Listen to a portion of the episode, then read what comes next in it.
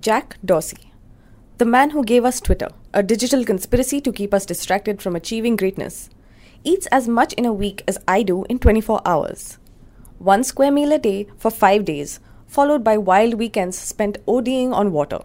It's crazy how much his lifestyle mimics that of a poor farmer, minus his bathing routine that's more complicated than Cleopatra's.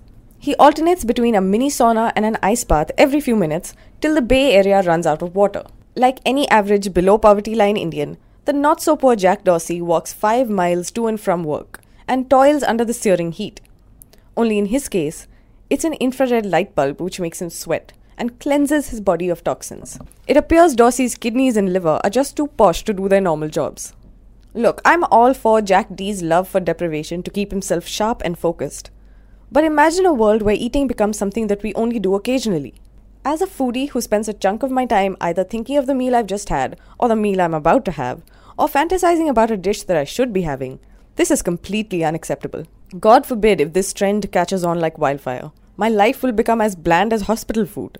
Right now, my life is drizzled liberally with the extraordinary. Like any new age foodie, I'm a simmering hot pot of many talents. A whiff of gastronomy. A sprinkling of a chef extraordinaire. A prime cut of a food critic served with fine juliennes of a photographer.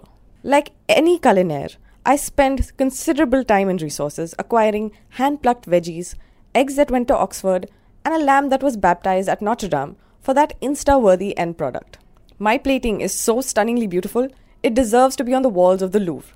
Don't even get me started on my taste buds that have such a high emotional quotient, they can feel the butter-laden, cognac-kissed suavity in the pumpkin soup and shed tears of ecstasy as I bite into a juicy, succulent, rollicking with flavors tungri kebab. But what's the point of consuming so much fabulousness if I've not documented it for posterity?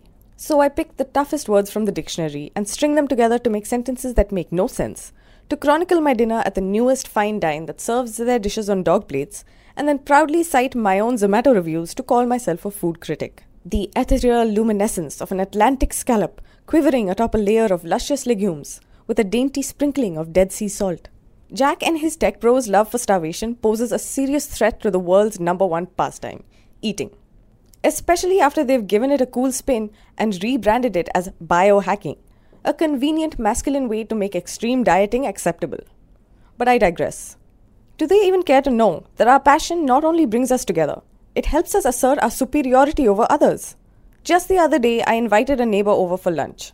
She refused to leave till she had described in great detail all the Michelin-starred meals she'd had since 1967. Our coolness quotient skyrockets to Mars when we say, "Can I interest you in pureed nut spread with grape relish reduction paired with brioche instead of just peanut butter jelly sandwich?" When I land in New York, MoMA, Met and Guggenheim can wait until I have found out for myself if the Jalmuri at Greenwich that my favorite food influencer can't stop raving about is really the best. My love for the extraordinary gives me a sense of purpose. It makes me feel special, even though my bag of accomplishments is about as full of air as the sourdough I'm about to have. Thanks to my constant craving, I can exchange life stories with my Swiggy delivery guy, who spends most of his time outside my door with a new treat that'll jack up my happiness index. My chest inflates with pride, knowing my obsession for the unusual has given birth to the industry of bullshittery.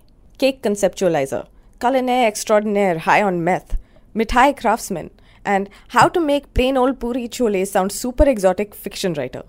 And lord, am I glad I'm not some batshit crazy billionaire high on raw water, who seeks his thrill by hanging upside down from a banyan tree in his quest for the higher truth. Why should I, when I can get it in an earthen pot layered with fragrant long rice, enrobed in butter oil and succulent goat meat, smothered with hand-ground spices, topped with golden onion shards, cooked to perfection in its own steam? Thank you, but no thank you, Jack. I don't want to discover a post-food existence that'll free up my eating time for more important pursuits. What if I find out I have no other important pursuits? But I do want to thank Dorsey for making me realize how blessed I am to be rich enough to be able to order tuna tartare, but not rich enough to accept that money can't buy happiness. Unlike him, I won't be looking for it at Vipassana camps in Myanmar and mosquito-infested swamps in Nicaragua. My purpose in life will always be to be fully fed, preferably at a fine dine run by a celebrity chef who combs his hair once every leap year and cuts his nails with a machete.